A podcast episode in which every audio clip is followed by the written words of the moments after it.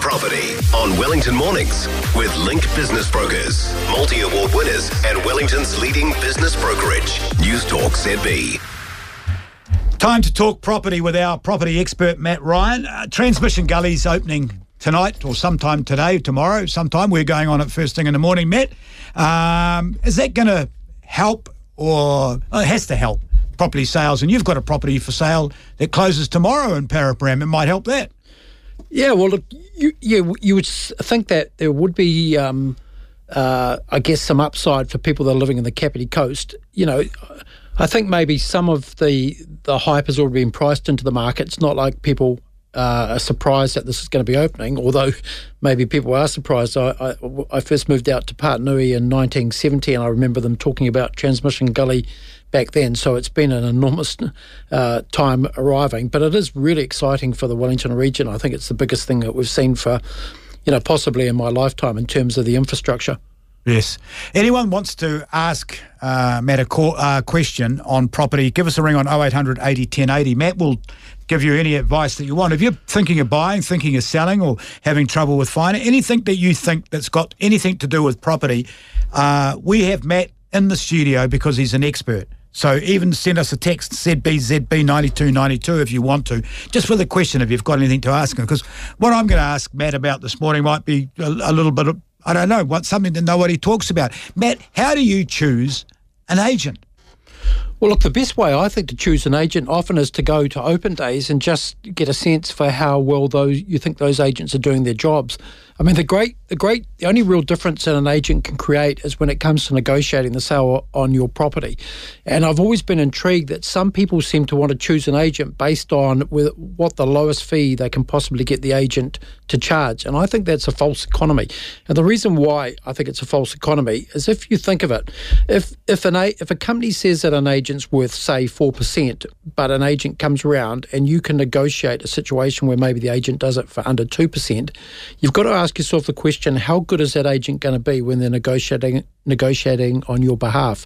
I think it would be far smarter to um, let the agent list the property at the price that the agent or the commission that the agent's suggesting, but maybe asterisk next to that commission that it's negotiable at sale presentation time. And that way, when you know what result you're getting, then you can say, well, how well do I think this agent's done in terms of creating that sale price? And you know, to give you an example, I'll give you, I'll give you, um, I'll try and give you an analogy. If you were trying to pick me uh, to run the fastest hundred meters, would you choose me or would you would you choose Usain Bolt?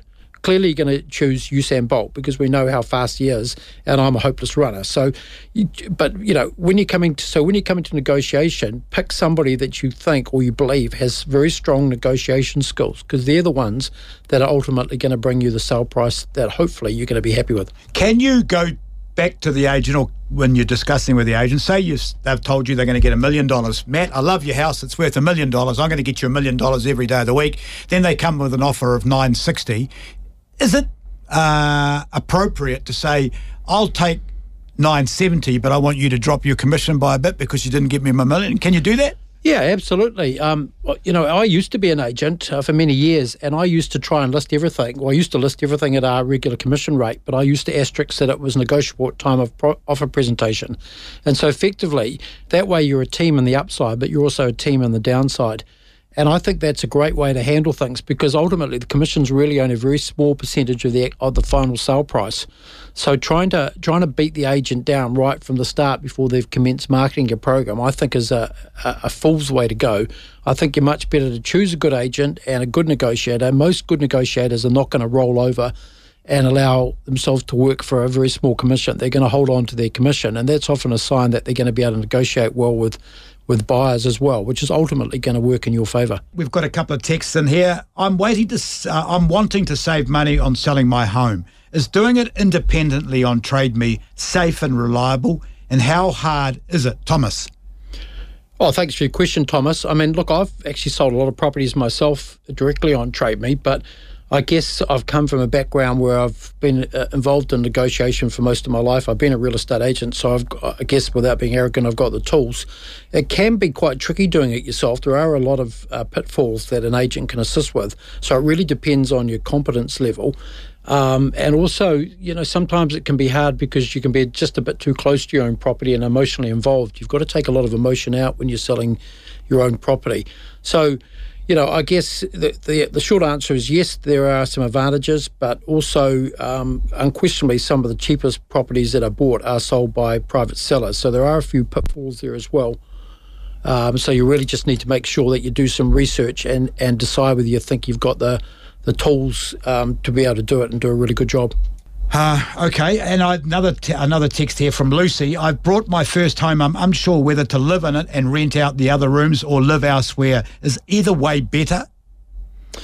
Uh, well, I guess it depends where the property is in terms of its rental ability. If it's central Wellington, then uh, you know, and how many bedrooms it's got, you'll just need to add up what sort of yield it's going to give you if you rent the entire property out versus its uh, purchase price and obviously what your outgoings are, and then maybe look and see what the other options are if you just rent some of the rooms out.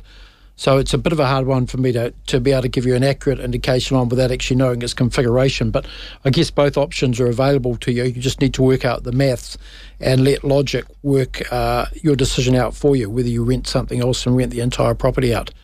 Um, but you know, obviously, both are both are great options.